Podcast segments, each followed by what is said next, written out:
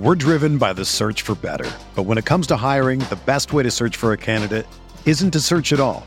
Don't search match with Indeed. Indeed is your matching and hiring platform with over 350 million global monthly visitors, according to Indeed data, and a matching engine that helps you find quality candidates fast. Ditch the busy work. Use Indeed for scheduling, screening, and messaging so you can connect with candidates faster. Leveraging over 140 million qualifications and preferences every day, Indeed's matching engine is constantly learning from your preferences, so the more you use Indeed, the better it gets. Join more than 3.5 million businesses worldwide that use Indeed to hire great talent fast. And listeners of this show will get a $75 sponsored job credit to get your jobs more visibility at Indeed.com slash BlueWire. Just go to Indeed.com slash BlueWire right now and support our show by saying that you heard about Indeed on this podcast. That's Indeed.com slash BlueWire. Terms and conditions apply. Need to hire? You need Indeed. Hey everyone. Before we get into today's pod, I want to tell you about Blue Wire Hustle, a brand new program where you can host your very own podcast here at Blue Wire. Hustle was created to give everyone the opportunity to take your podcast to the next level. Or, if you want to host a podcast and just don't know where to start, Hustle is the perfect place for you.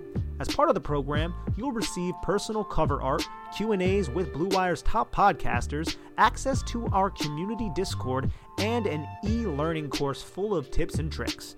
And on top of that, we'll help you get your show pushed out to Apple, Spotify, Google, Stitcher, and all other listening platforms. And the best part is, you can get all of this for only $15 a month, the same rate as any other hosting site would charge you just for the initial setup. So whether you are starting from scratch or have an existing show that you want to grow, Hustle is an open door to leveling on your sports experience. Acceptance into the program is limited, so get your application in today. To apply, go to bwhustle.com slash join. Check out the description box to find out more, but that's bwhustle.com slash join. Blue Wire. Welcome back. This is the Big Blue Banter New York Giants football podcast. I'm Dan Schneier, joined as always by my co host Nick Falato.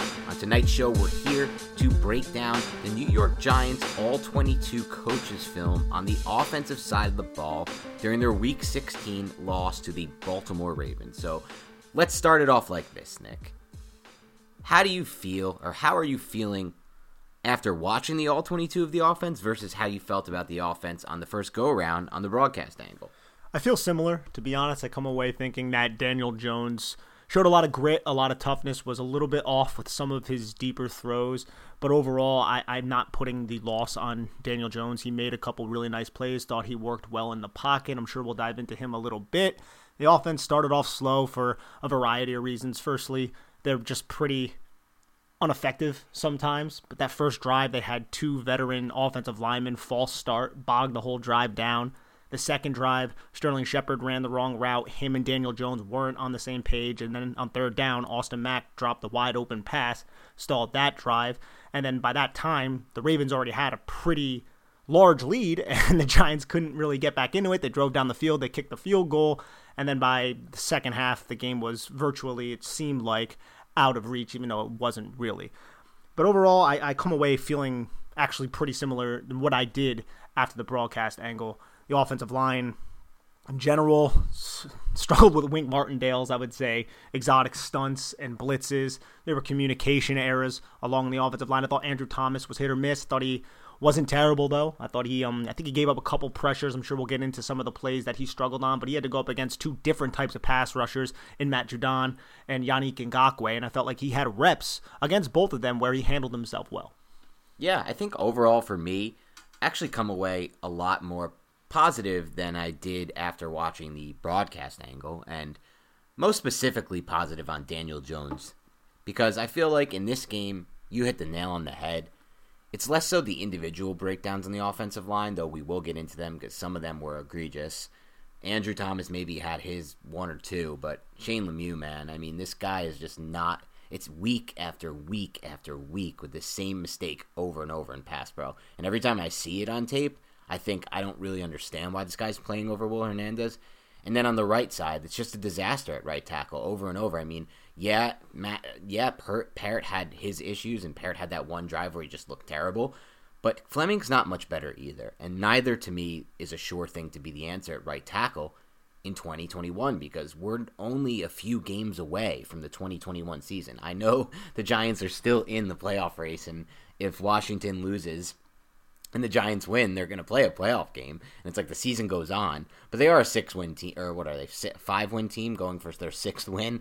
So I mean, we're nearing that 2021 season, and if you asked me right now, I would not feel very confident with Matt Peart starting Week One of the 2021 season. I want to get into that with you a little bit later. But my confidence brims from what I saw from Jones specifically and individually, and a little bit from what I saw from Garrett, because I actually thought this was Garrett's best game plan and finally he got a little bit more a lot more aggressive I should say with his route combinations. But for me the key takeaway here is Daniel Jones who looked a lot better on film to me than he looked on the broadcast angle. And I think a lot of the reason for that is because I got bogged down in the flow of the game. You know the Giants like you said fell behind 17 nothing had two unfortunate drives to start the game. And it felt like at that point the game was just over in my mind. It wasn't technically over but whenever they wanted to.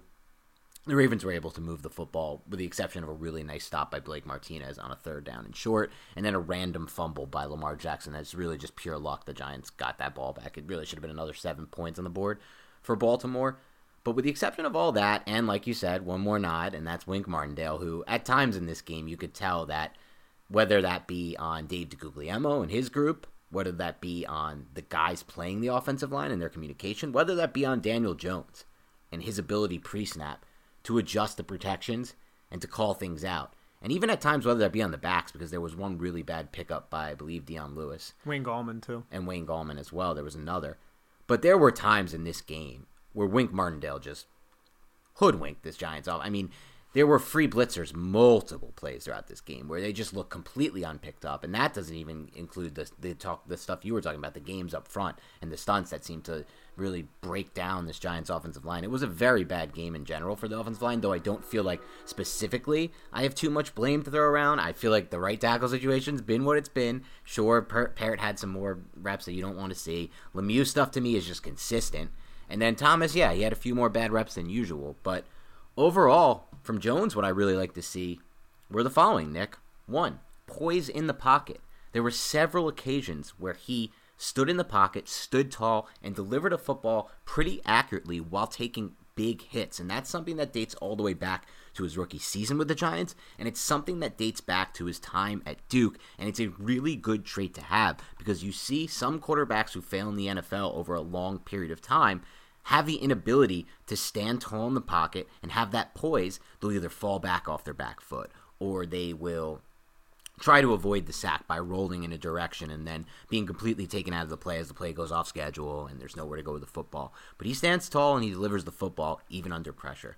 I thought more importantly than anything that, and I want to hear what you feel about this, I thought Jones did one of his best jobs all season of working through his progressions. You talked about the Austin Mack drop. If you look at that play on the All 22, Jones does a really excellent job working through all of his reads, none of which were open because the Baltimore Ravens had a really nice call on that third down, and then finding the solution. Austin Mack on that little curl.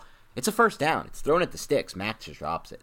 There was a play later in the game where Jones works back after looking left, where he wants that read to go to that side of the field, works all the way back to the right to the field side, and rips a ball out to Sterling Shepard.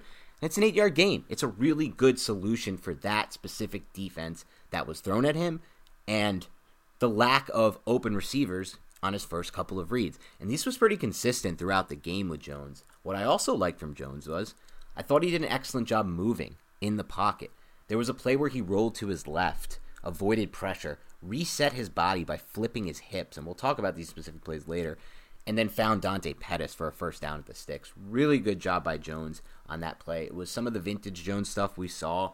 That was some of the best stuff from his rookie season. So for me, this game was actually a really big plus, a really good game in the plus column for Daniel. Absolutely. And the play you were talking about with 158 left, the throw from the far hash to Sterling Shepard, the Baltimore Ravens, they're known as more of a man team, but they actually ended up playing a lot of zone coverage in this game as well. They were doing their man, and that really sucks for the Giants receivers because these Giants receivers seem to struggle to beat man coverage outside of maybe Sterling Shepard. But on the play, the far side throw to Sterling Shepard, the Giants run a lot of hitch seam routes, which are which is a common cover three beater. And Daniel Jones does a good job kind of baiting Marlon Humphrey to go to that seam route on this play so that hitch kind of opens up. So Daniel Jones opens up the play looking to his left. The throw is to his right. The seam route kind of develops. Daniel Jones looks at it, watches number 44 Marlon Humphrey come off of the quick hitch route, which is Sterling Shepard. He allows Marlon Humphrey to close with on that seam route before turning to Shepard, firing the ball, and then Shepard has some space. And later in the game, Daniel Jones hit this play again. Now Shepard picked Yeah. up a couple It was yards. only four yards on the second. Time. Yeah.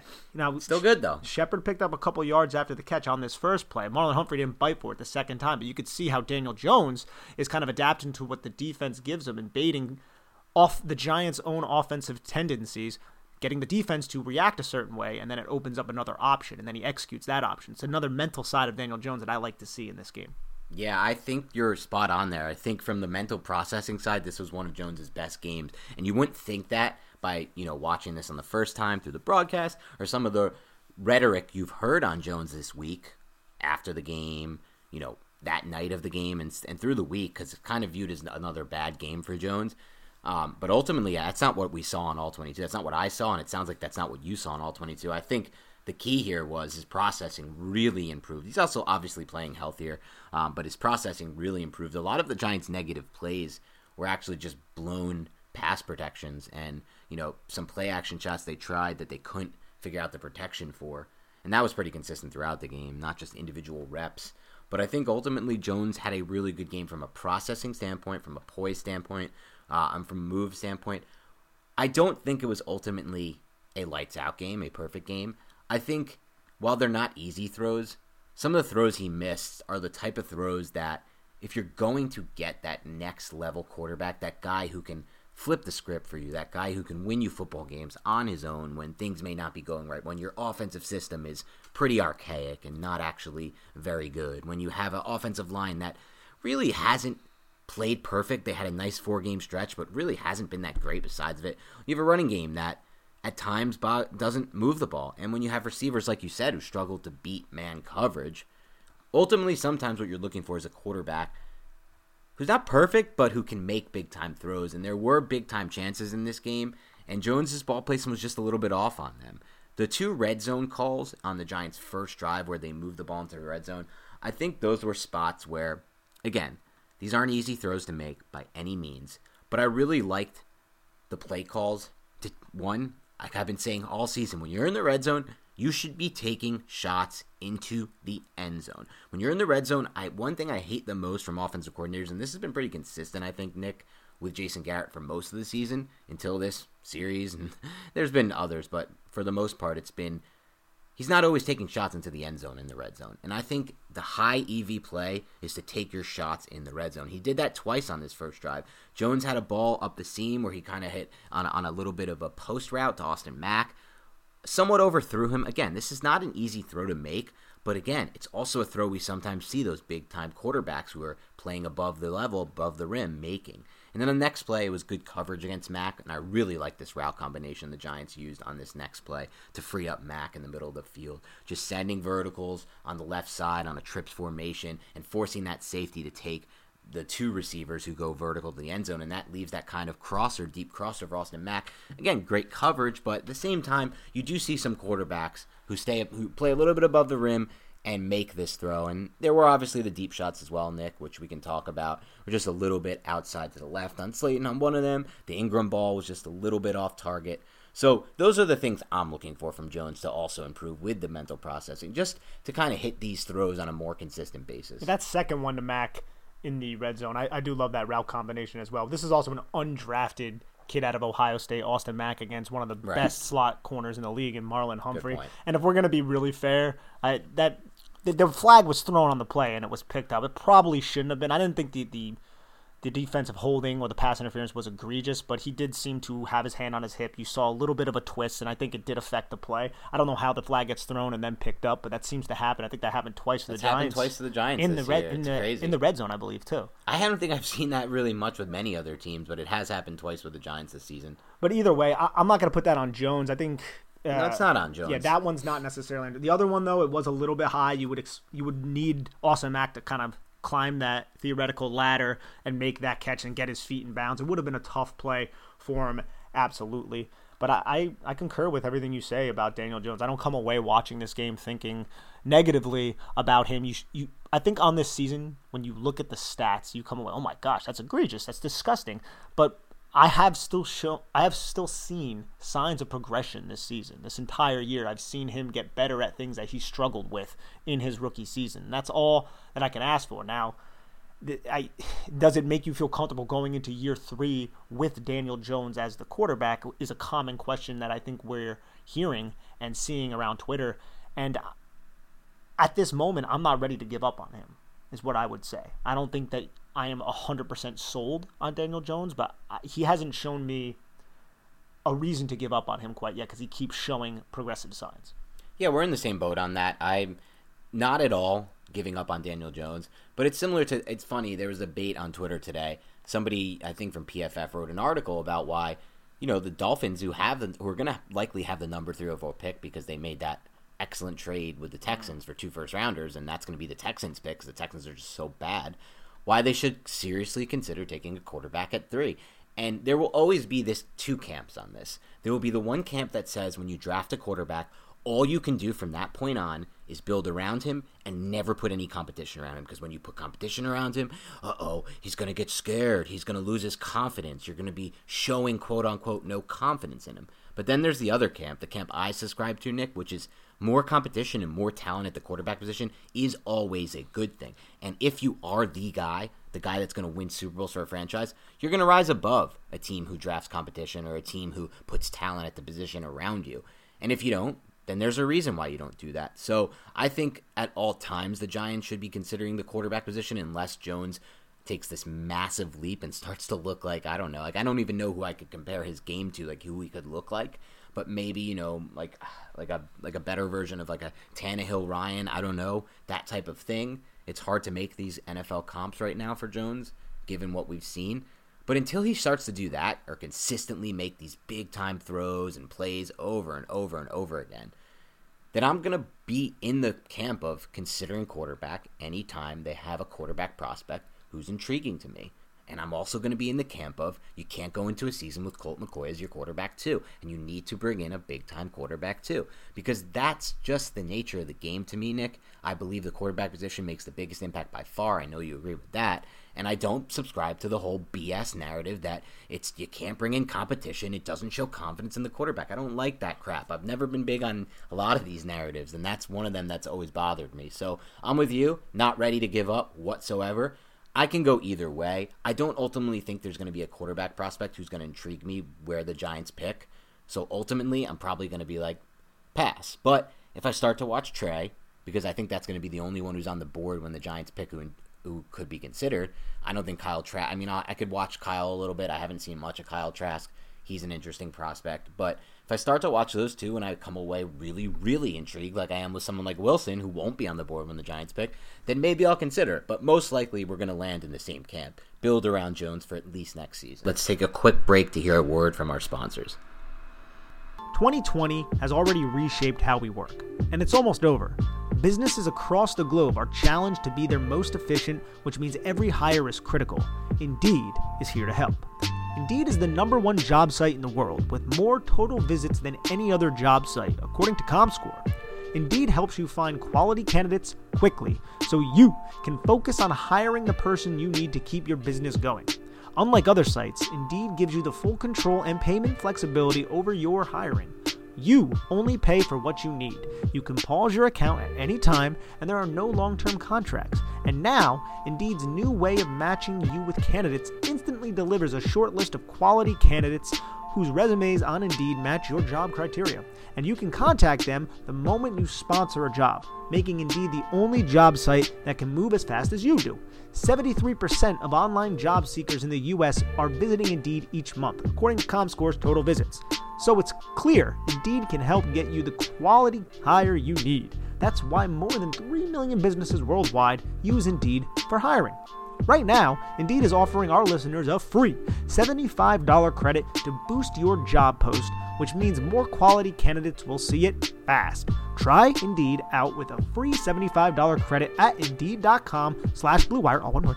This is their best offer available anywhere. Go right now to Indeed.com slash BlueWire, all one word. Offer valid through December 31st. Terms and conditions apply. The NBA is back in action and football's heading into the playoffs. You might not be at a game this year, but you can still be in on the action at BetOnline. BetOnline is going the extra mile to make sure you can get in on every possible chance to win this season. From game spreads and totals to player and team and coaching props, BetOnline gives you more options to wager than anywhere else. You can get in on their season opening bonuses today and start off wagering on wins, divisions, and championship futures all day or every day. Head to BetOnline online today and take advantage of all the great sign-up bonuses. Don't forget to use our promo code BlueWire, all one word, at betonline.ag. That's BlueWire, all one word. BetOnline, your online sportsbook experts. I think everything should be considered, but there is an opportunity cost to selecting a quarterback high because you could draft somebody from another position, whether that be on the offense to assist Daniel Jones or on the defense to assist the team as a whole. So it's definitely a decision. I don't think anything should be ruled out whatsoever. It should be for what is best for the future of the New York Giants. And if that isn't Daniel Jones and Joe Judge feels like that isn't Daniel Jones because Joe Judge wasn't here when Daniel Jones was drafted or because Daniel Jones hasn't impressed Joe Judge, then the Giants have to go in that direction. Well, at the same time, obviously, though, and I know you'll agree with this, I don't think they can view it like, and this is my opinion. I don't know this is a fact, but it's something I fully believe and subscribe to. I believe Dave Gettleman went into that 2019 draft wanting more than anything to find a quarterback. He said even he even even some of the lines he said lead me to believe that this is not an opinion but a fact. Things like I my goal was to draft that quarterback so I can retire off into Nantucket in the sunset and know that I got the Giants their next Eli. Essentially, he didn't say their next Eli, but he said their franchise-winning quarterback. He said I went to the pro day. I started to get to know Daniel Jones, and I fell full, full bloom in love with him.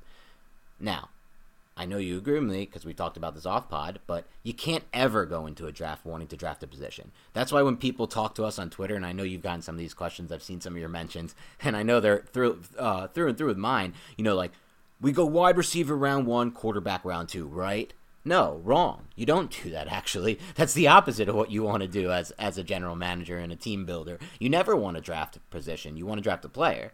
And so ultimately for me it comes down to there is an opportunity cost, but you have to trust not only your evaluation of the player, but also more importantly what a quarterback position can mean. Like for example, the, the Arizona Cardinals took a massive risk when they drafted Kyler Murray one just one year after drafting Josh Rosen. It was a big risk. They could have said Rosen didn't have the right things around him year one. All the reasons we drafted him at nine and liked him and traded up to draft him at nine are still in play, and it was just one lost season, and he's improving in X, Y, and Z. But they knew that the upside of a player like Murray would be worth the opportunity cost risk, and that to me is almost immediately paid off and will continue to pay off. So there's always that yin yang, and we'll have to see where that goes in the offseason. But ultimately, I'm with you. Probably build around Jones because A, they're not going to really have a chance to get any of the big guys. And B, like you said, there's still enough to like. And this was a good game in that positive direction, I think, when you watch the film. Another, for the people who listen to this podcast, follow along on Game Pass, 10.25 left in the fourth quarter. It was a first and 10. It was a play that Dan referenced before, throw to Dante Pettis. This kind of shows that Daniel Jones might not be fully up to health right now, but he's coming along.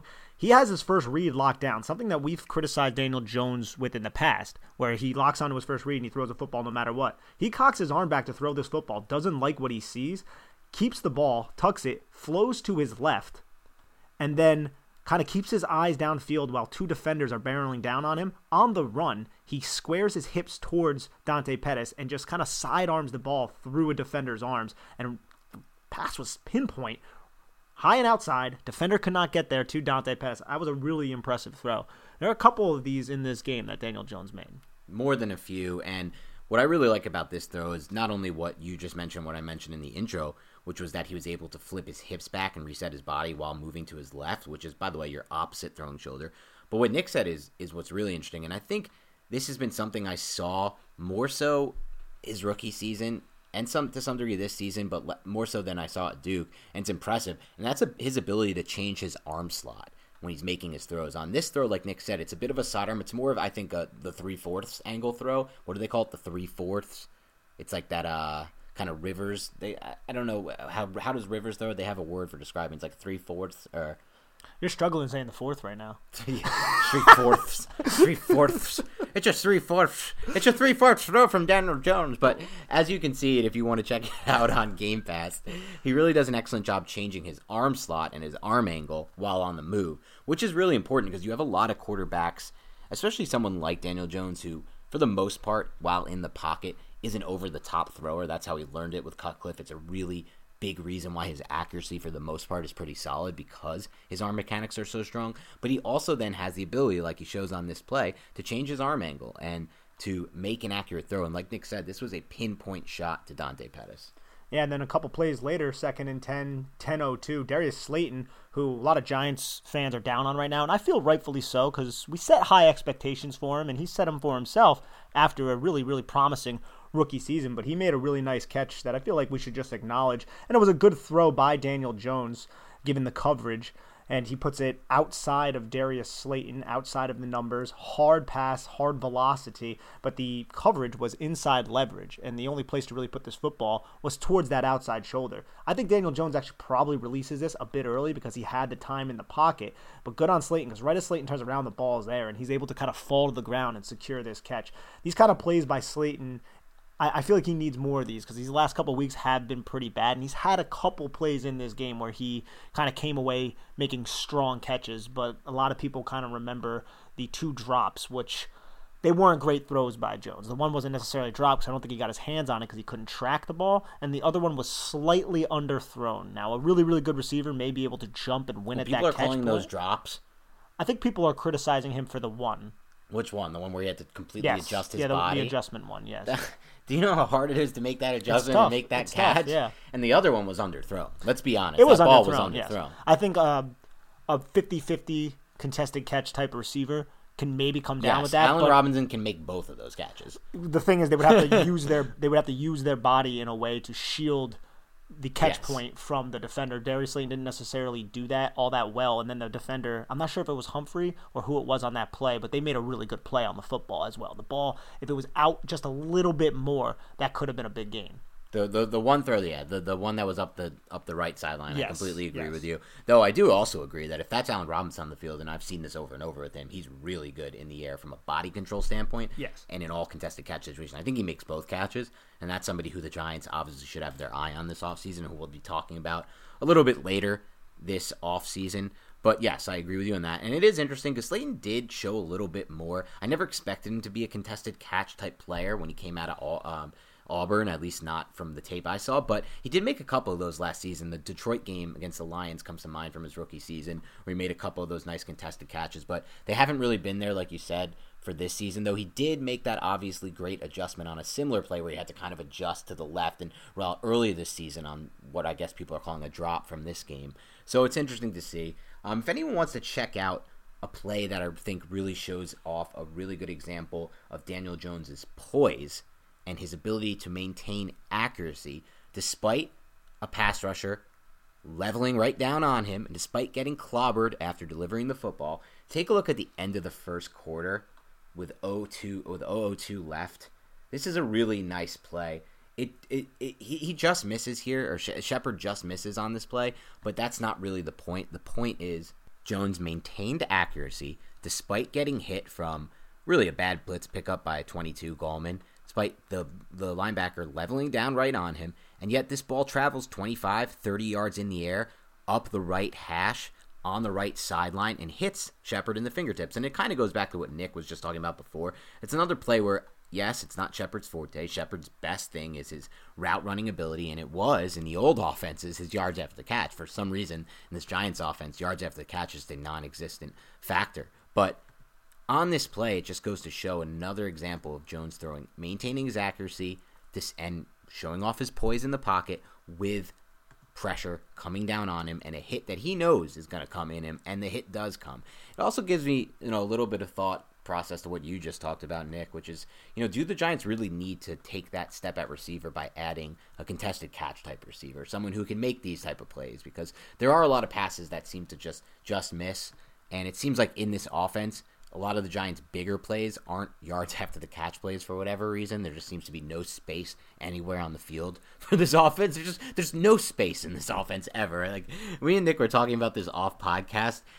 Think about how few 65 yard touchdown passes the Giants have had this season.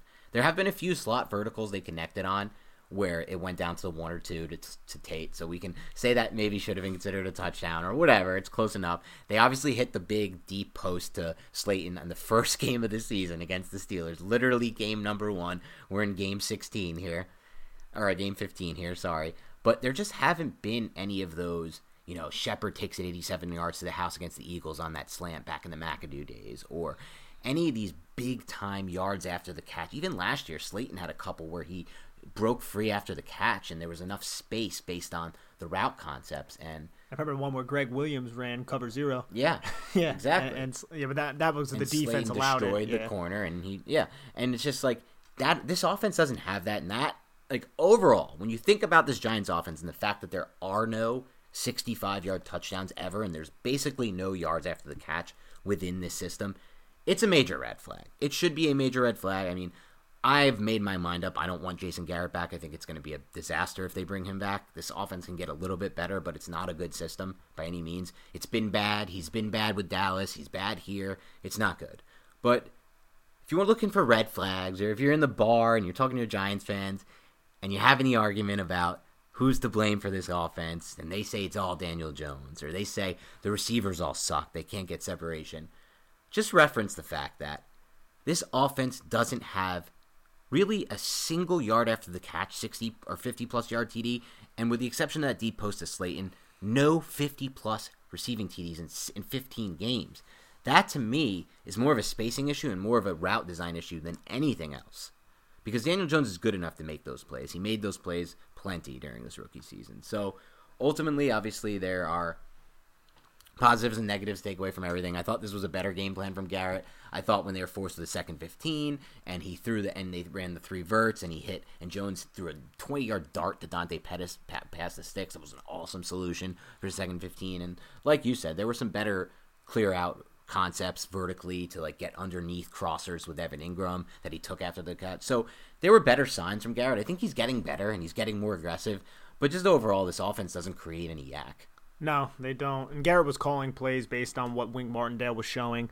He ran more mesh in this game because the Baltimore Ravens Thank are God. so heavy man coverage, but Martindale did a great job showing man, dropping into zone, doing the same thing zone man, even though it's much harder to disguise it that way. And then from an upfront standpoint, how many times did a free rusher come in on Daniel Jones virtually? And a lot of them were on play action type passes, like the first Too play of the free rushers. first play of the second half, play action pass. Giants are trying to hit a shot. They come a free rusher right through the B gap. Wayne Gallman has to fake the handoff and then try to block the guy, and it just doesn't end up working out. Daniel Jones ends up getting sacked. I mean, there was a point in this game where Daniel Jones was sacked three consecutive plays. One of them was an unaccounted for.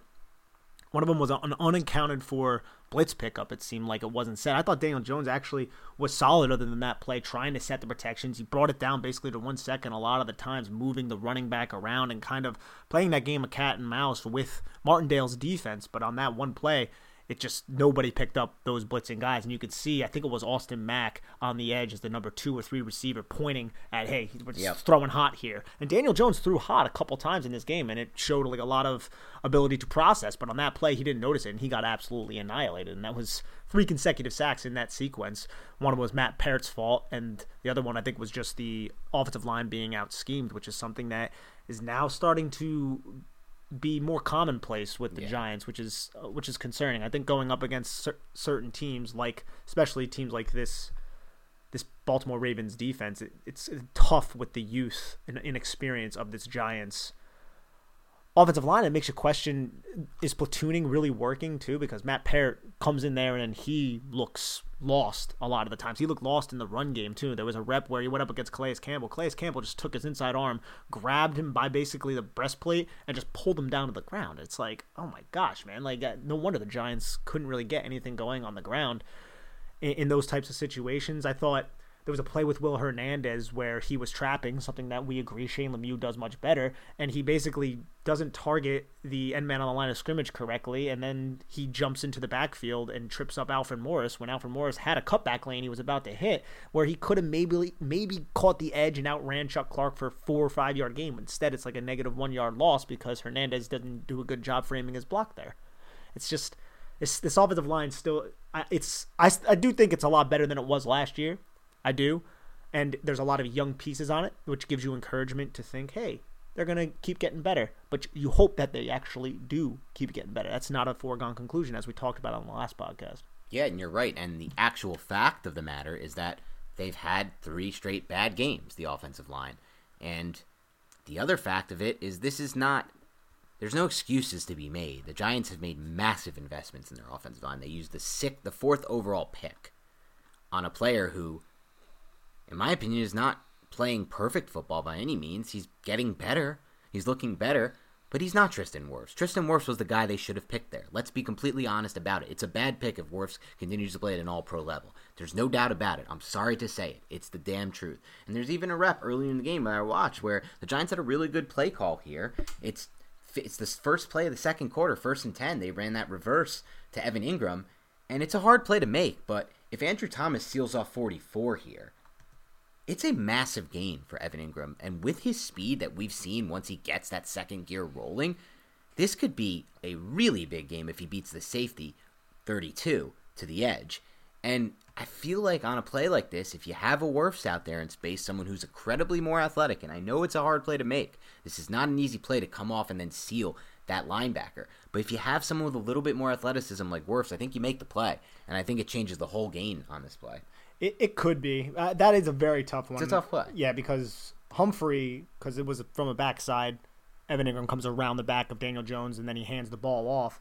So Humphrey sees that pre motion, pre snap, and he takes off just running at that time to cut the angle off. And and Andrew Thomas is just a little bit slow there. That is a that is a difficult play to make for Andrew Thomas against a player as heady as someone like Marlon Humphrey. It's not easy, but I have seen a few times where I just felt overall through watching this whole season where Andrew Thomas hasn't looked insanely athletic in space trying to make these type of blocks. I don't think that's his forte, athleticism in space, personally. Yeah, I don't think so either. I mean, I don't think he's a liability there. No, he's not a liability. I think he's a, I think he's above average there, but in order yeah. to locate somebody who has a beat on the play and somebody as athletic as Humphrey, I wouldn't expect most tackles, the vast majority of tackles, to be able to cut that angle off. It's possible though that the most athletic tackle in the history of the combine, Tristan Wirfs, can do it. It's possible. it's definitely possible, and I think he's made some of those plays this year. There's a reason why he's you know being talked about as not only the best offensive tackle from the rookies, but maybe the best right tackle in football right now. Which is insane to think about.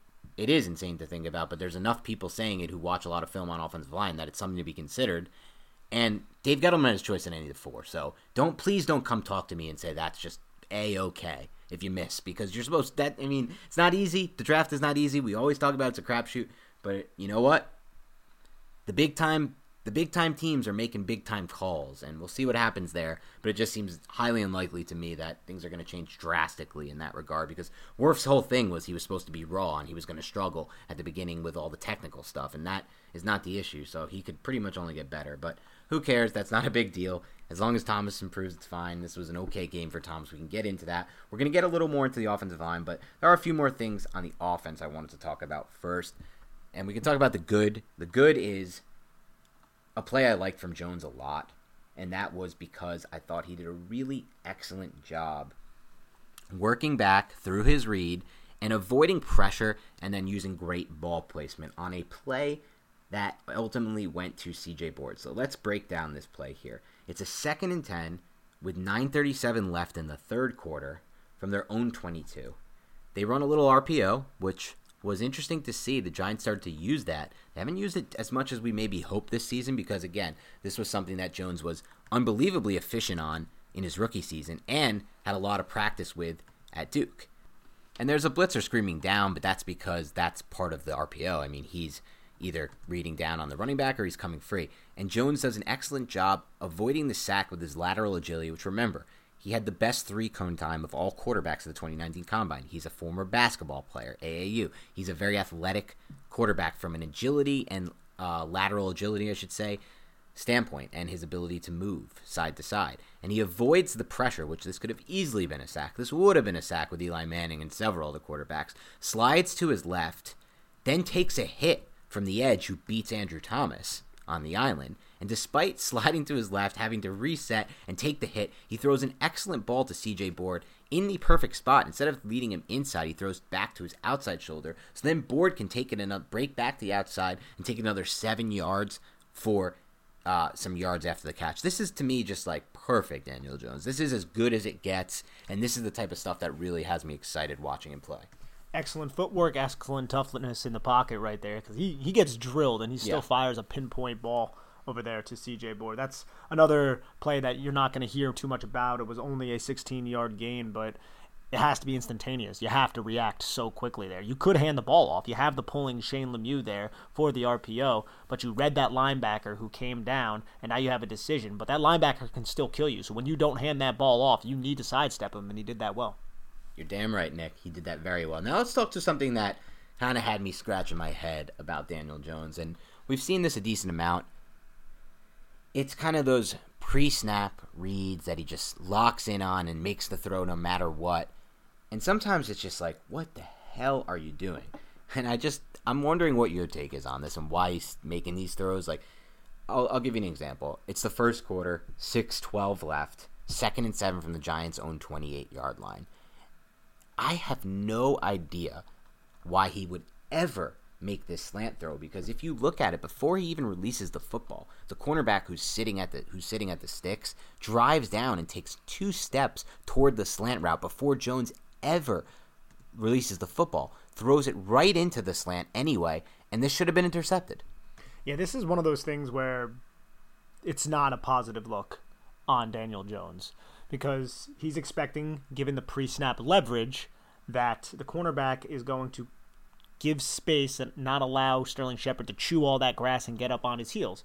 So when Sterling Shepard breaks inside, he should have a couple yards of space because Anthony Averett is going to back up. But Averett has watched his film. He's coached well by this Ravens defensive coaching staff, and he knows the Giants love to run quick slant flats. And this one, there wasn't even a flat because this was basically a four by one set. And Sterling Shepard, or I mean Darius Slayton, was that backside receiver. That was just a bad read by Daniel Jones. If you watch the all 22, you can see that Daniel Jones is looking at Darius Slayton, and at that time, Averett's already driving downhill on the route.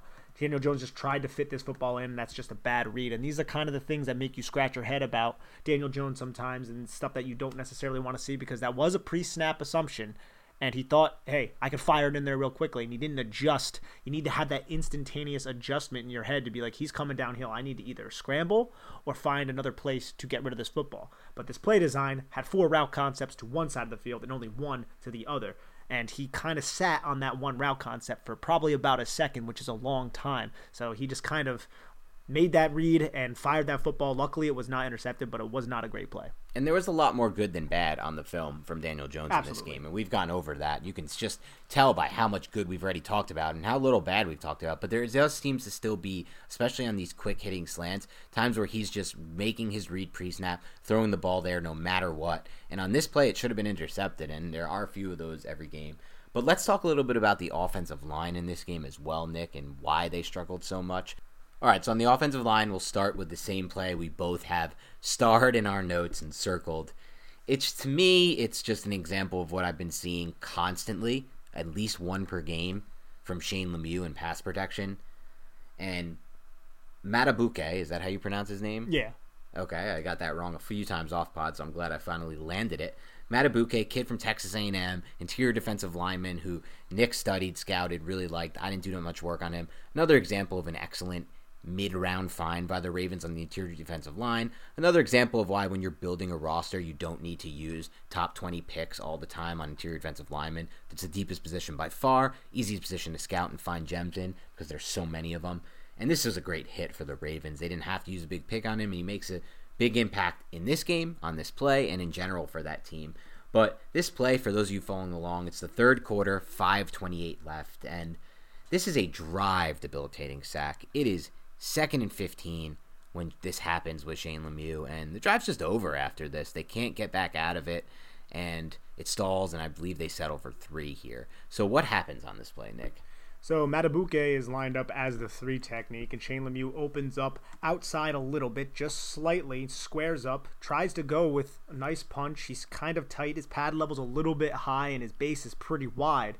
But as he goes to punch, Madubuike hits him with a hard, just double swipe move to knock his hands down. And if you pause it right at the contact point, you can see Lemieux's basically standing straight up. His base is insanely wide, and his left arm is just out with no contact, and his right arm is basically trying to hold Madubuike from gaining that inside leverage that he's basically already established.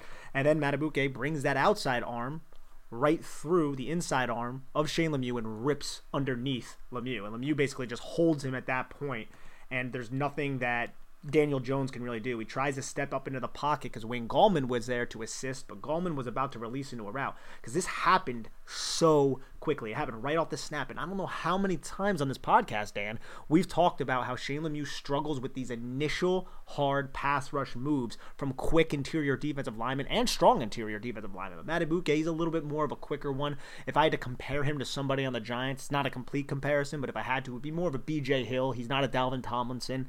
He's more of a BJ Hill type of one gap penetrator who relies on his athletic ability, active hand usage, violent hands, and ability to kind of win one on one reps. And he just dominates from the beginning of this rep and makes Shane Lemieux look like he has no idea what he's doing. Nick Gates was uncovered on this play. Nick Gates could either block and help Shane Lemieux, Shane Lemieux has a three tech, or the one technique, more of a two eye technique, really, on Kevin Zeitler.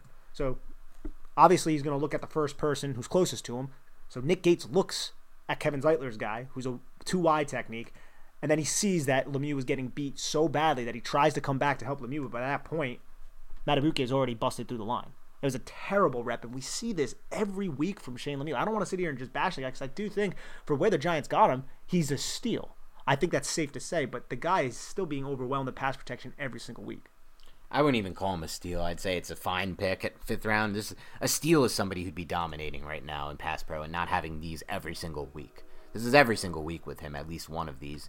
Um, and yeah, he's pretty good in the run game. I don't think he's anything too special there. It's a solid pick. It's a fine fifth round pick, and you know there are team plenty of teams who find guys like this in the fifth round though who are bad in pass pro and good in the run game. Um, I don't understand why this guy's still playing over Hernandez. Again, we've rehashed this too many times. There's no point in going over that. But I did want to bring it up because it keeps happening with Lemieux, and it's not a good sign. And I don't think that this is something that's going to immediately be fixed with him. And I'm curious what their plan is when it comes to Lemieux and when it comes to the guard position in general. But I want to talk a little bit about the right tackle position because this was a position where I think not just me and you, but most Giants fans probably penciled in Matt Peart as the 2021 right tackle starter from week one. Somebody they could rely on, somebody who just you thought natural progression wise could be ready for it. I think that might have been a little too optimistic, a little too Premature. aggressive. Yeah. Because development at the NFL level is not easy, the offensive tackle position especially. When you consider the guy came from UConn, did not play against any competition anywhere near anyone he's going to see at the NFL level. Probably didn't have to do half the pass sets he has to do here and it's not really coming along that fast for him, I don't think. In your mind, right now, on a scale of 1 to 10, because I love to do these scales of 1 to 10, Nick. You do, you do. How confident are you with Matt Peart as the starting right tackle for week one of the 2021 season? I would say probably a 3 right now. Because I think he can do it, and I think if you if he gets with the right coaches on the in the off season and he really works at his craft, which there's nothing to suggest that he will not, that he can develop because he has a lot of different tools. He is incredibly young and he's coming from a smaller level. So you tend to see a lot of guys kind of come into the league, struggle initially, and then they find their way with more experience. And I think can do that. I think he's shown a lot of promising signs, but it, has been a little bit rocky recently. And in this game specifically, especially against a, a pass rusher like Matt Judon, who does have a lot of those power moves, something that we thought he would str- struggle with coming into the season, Matt Peart, because he's a little bit of a he looks more like a jacked up tight end. He's he's very he's a lean big guy if that makes any sense. And that first sack on the three sack uh, trio of plays, he was just beat off the edge by Judon. Gets beat up to the upfield shoulder. Judon just kind of uses a quick club with his inside arm to knock Peart's outside arm down. That brings Peart's momentum downward. So then Judon dips that inside shoulder and then rips right through Matt Peart's outside shoulder. Peart hugs him and basically tries to drag him to the ground to prevent the sack, but damn the contact balance on Judon here. I didn't realize Judon he was so good in this game. I didn't realize he was that flexible as a pass rusher. The, the the hip and ankle flexibility he used to corner against Peart and just win at the top of the arc was very very impressive. And I know Peart struggled mightily in this game, but I don't. That's also because Matt Judon is such a stud too. Yeah, there's no doubt about it. I mean, if you want to see, and I'll get into Peart in a second, but I think literally the single best rep by any player at any position, either team, in this game came in the third quarter with 5:58 left. And this was such a big play too because this play changes the entire drive. The Giants are all the way at the Baltimore 19 at first and 10 and they try to run that throwback screen that had been working. And the play that Matt Judon makes to blow this play up from where he's coming from to fight through those blockers and stop Sterling Shepard for a negative five yard gain. If he doesn't make that play, there is a lot of there's about four Giants blockers in front of him and a lot of green grass for Sterling Shepard. And this could be a touchdown. Ultimately, it turns into a second and 15. The Giants get sacked on the next play and they're forced to kick a field goal. That's a game changing play by Judon. And I like this play call a lot by Jason Garrett because it does have a vertical element. Take that safety or take that field side cornerback away, occupy the deep safety, but they used Sterling Shepard in motion, and the Ravens were in man coverage, so they brought the guy from the backside of the play. But if you watch this play, when Daniel Jones releases the football, there's five blockers in Sterling Shepard and three purple jerseys. And Matt Judon is able to split a double team and make the tackle. That's just effort right yeah. there. And I mean, it's hard to block somebody as athletic as Matt Judon in space, but you have five guys there. You need to freaking figure it out because you're right. This should have been a touchdown play. It was a very nice design by Jason Garrett really nice design by Jason Garrett, and this was, I think, the best play that I have seen pretty much the entire game by any player. And I'm interested to see Matt Judon and if he ends up hitting the free agent market because he is slated to be a free agent here this coming season. He, I believe, he signed the franchise tag last year. That means the Ravens may not use it on him again because that goes up even further. Though they still might, they're in a good cap position with Lamar Jackson as still on that rookie deal no real big contracts anywhere on that offense, to be completely honest, except for Stanley, who they re-signed to a big one. They had Yanda; he'll be fully off the books too. Um, so I think ultimately he does resign, but he's someone who, if he hits the market, and what a pick by the Ravens, fifth round pick at a Grand Valley State. I was gonna say what was it, Grand Valley, right? Grand Valley State, fifth round pick. What a freaking steal that was! But he's still just 28 years old and he seems like he'd be a really nice fit in Patrick Graham's defense. So he's someone to keep an eye on because Judon was awesome in this game. Judon was awesome in this game, and he was also a part of the second sack in the three sack, yeah. uh, three consecutive sacks plays, and that was just a stunt that was poorly managed by Matt Peart and Kevin Zeitler. And remember, this was right after Matt Peart gave up a sack to Judon. What I think happened here is Peart focused basically most of his attention purely on Matt Judon and then see the entirety of the play because this becomes kind of an obvious stunt about a second right. after the snap. Calais Campbell goes and does what you see in a stunt. He splits the guard and the tackle, attacks that B gap vertically. Judon releases vertically as well, and Peart doesn't realize the stunt. So Kevin Zeitler goes to pass Calais Campbell to Peart, but Peart still has his eyes on Judon at that right. part. Uh, Kevin Zeitler transitions off to Judon, and Peart never picks up Calais Campbell, and Daniel Jones ends up getting sacked by both uh, Calais Campbell and Pernell McPhee, who came in as a stunter from the other side of the line of scrimmage. And these are the type of snaps I think that really it, these are the ones I would say that concern me most about Peart being the starter for the first week of 2021 because these are still the mental ones and these are the ones that you know need to not be there. You can't have plays like this. But ultimately, the Giants don't have. I mean, again, let's keep in mind this was when the, everybody, the Giants make a draft pick, and you're like, this guy can be the starter here, this guy can be started there. He was still, you know, barely a top 100 pick. This isn't a guarantee. When you take an offensive tackle outside the top 10, there ain't no guarantee. When you take one outside the top 75, that's still somebody who could who could miss. There's tons of misses. I remember the Patriots took a guy one pick before the Giants who I loved a bunch of drafts ago. He was really athletic guy. I think it's like Antonio something. I don't remember who he was. Totally busted out of the league within two years, and I was so mad when the Giants didn't get him. And it just goes to show, you know, those highly athletic, good prospects to take gambles on are gambles. They're gambles. When you're taking an offensive tackle that late, it's a gamble. So for me, I'm I, I am adding right tackle to the list of needs this offseason because I don't love uh, Cam Fleming's game. And ultimately, it kind of leads me back to their best option might be to just stick with Nate Solder and try him out at right tackle. Because Nate Solder, maybe a year removed, maybe a little healthier, not a little less wear and tear, as long as, you know, he still has the ability to bend. He's getting older, obviously. And that was clearly an issue for him, I believe, in 2019. He started to lose some of that bend, that flexibility, I felt like was a major issue for Solder. But he may be their best option at right tackle. And so it'll be interesting to see what they can do there. But at this point, my hopes and dreams, which were Peart and Thomas as the two starters week one of 2021, they're starting to, to dim a little bit. I don't think that's a bad take whatsoever, and I definitely think it's an option. If you look on the other side of the line of scrimmage on the the play that we just went over, Shane Lemieux, another rookie who was a later round pick, struggles to handle a stunt here where Nick Gates passes off the linebacker who's over the top of him to Shane Lemieux, and Shane Lemieux takes another blitzing linebacker over to Andrew Thomas, but never comes off to hmm. receive the transitioning person off of Nick Gates. But the person I really want to highlight here, because the other two are lowlights, is Nick Gates. Yeah. Because Nick Gates, man, look how low he gets, how he extends, and how he transitions, and watch his feet, how he just pushes him aside, flips his hips right back to the inside and picks up that looper. It's just Shane Lemieux can never handle the transition. He kind of turns his back, riding the other player up to Andrew Thomas instead of feeling that transition out. The communication has been a little off with this offensive line. They definitely don't look as cohesive as you would expect them to look at this point of the season. And a lot of the reason people were saying they got to go Lemieux the reason the Giants' offensive line is getting better without with Lemieux Hernandez was the supposed communication being a lot better. But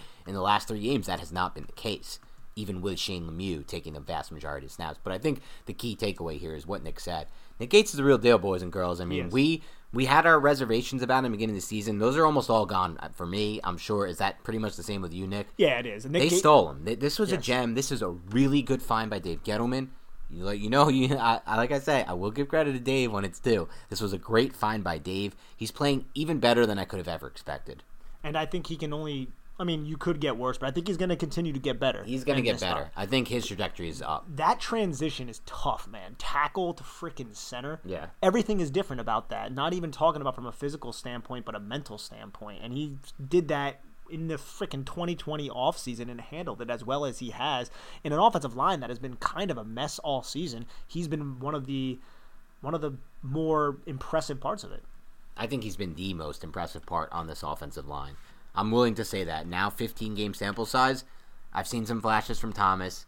Zeitler obviously is pretty solid but inconsistent, but I still think, honestly, Gates has probably been my number one lineman that I've seen especially with the expectations with the, we yeah, had. With all that, we had our reservations, and I, I think the reservations were sound reservations, but he's debunking those, and that's the only thing I want. Please make me wrong, Nick Gates, and mm-hmm. I, all I want is for you to succeed. And you've shown so many signs from a pass protection standpoint, from a pulling into space standpoint, and I just love how after every play, this dude is getting into scrums that aren't necessarily causing penalties, but you could just see that toughness that he has. He almost got into a fight in this game where he was blocking somebody way down the field all the way to the whistle. You love to see that kind of grip from a player. All that's great. What I really love is what you said his pass protection. His pass protection is so spot on, lights out. He's always helping in pass pro, too, which I really just can't remember seeing much from Pulley or um, when I was watching the Giants film these past two seasons before this one. Something new that I, you know, think is really excellent from Gates and the Giants center position in general.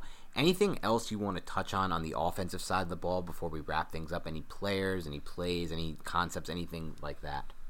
I got one for you, Dan. I like how Jason Garrett had a route concept that had the running back running basically a vertical up the seam. Oh yeah, I, I loved seeing that implemented. I know a big part of our podcast in the past was us complaining about not using the running back in the middle of the field, mostly on angle routes, Texas concepts. Because I still think a Texas concept with Saquon Barkley, which obviously we can't hold that against Jason Garrett. You have him running that angle route with Evan Engram running a clear out from a from either a Y position or an H back position. I think that could be a really dangerous concept for the future. But just seeing Wayne Gallman release up in the middle of the field, I, I did like to see that. And Daniel Jones put a nice throw on his back shoulder.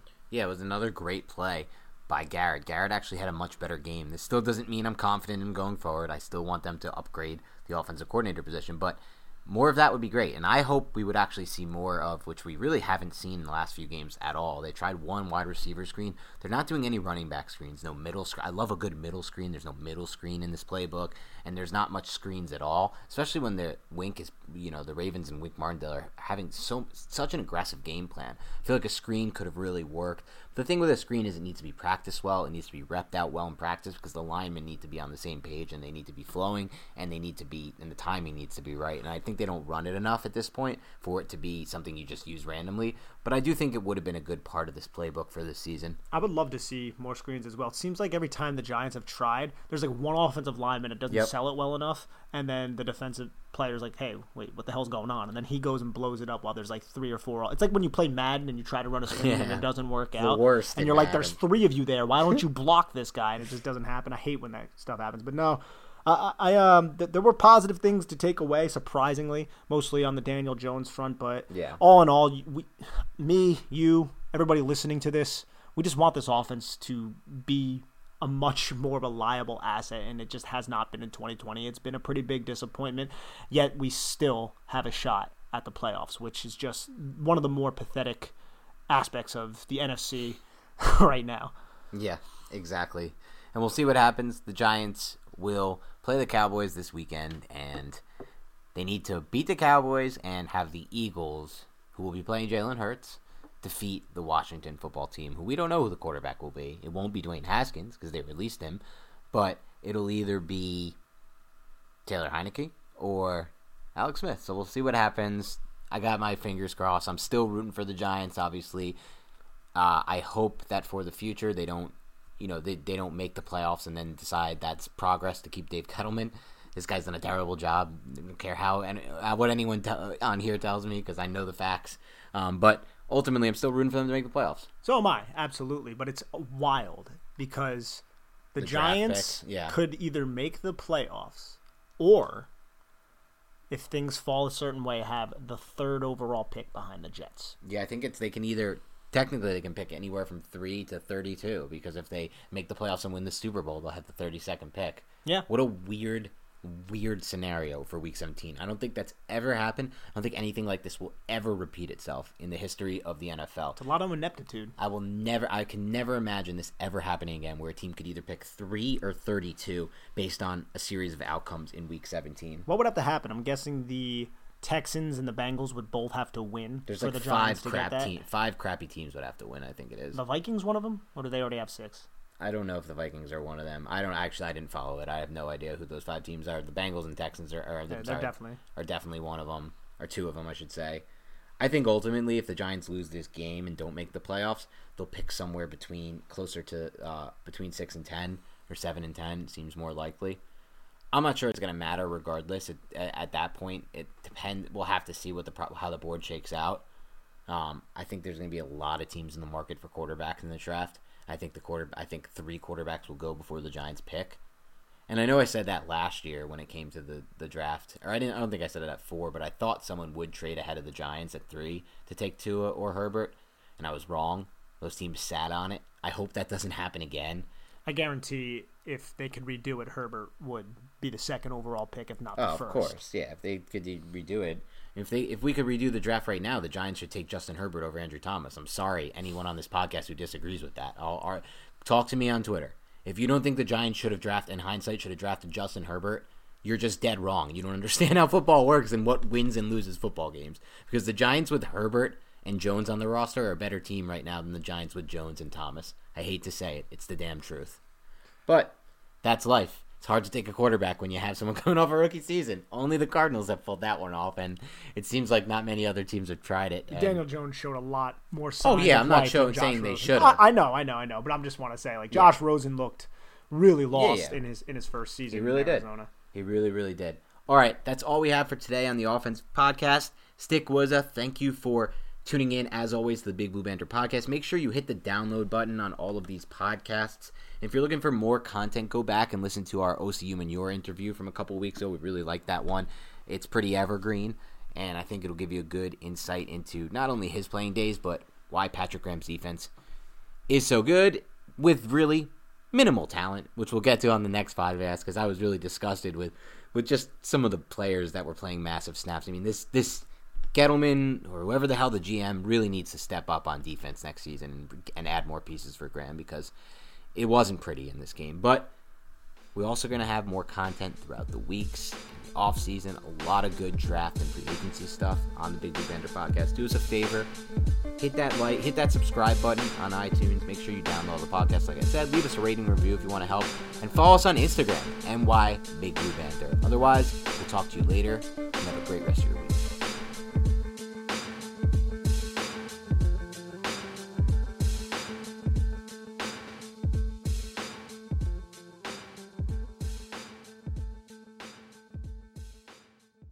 Everyone is talking about magnesium. It's all you hear about. But why? What do we know about magnesium? Well, magnesium is the number one mineral that 75% of Americans are deficient in. If you are a woman over 35, magnesium will help you rediscover balance, energy, and vitality. Magnesium supports more than 300 enzymatic reactions in your body, including those involved in hormonal balance. From functional medicine doctors to mental well being and female hormone experts, we all know that magnesium is the one mineral to improve all aspects of well being and health. But which one? Magnesium Breakthrough from Bioptimizers, the trusted choice recommended by leading experts with seven best absorbed forms of magnesium to ensure your body receives the support it needs for overall well being.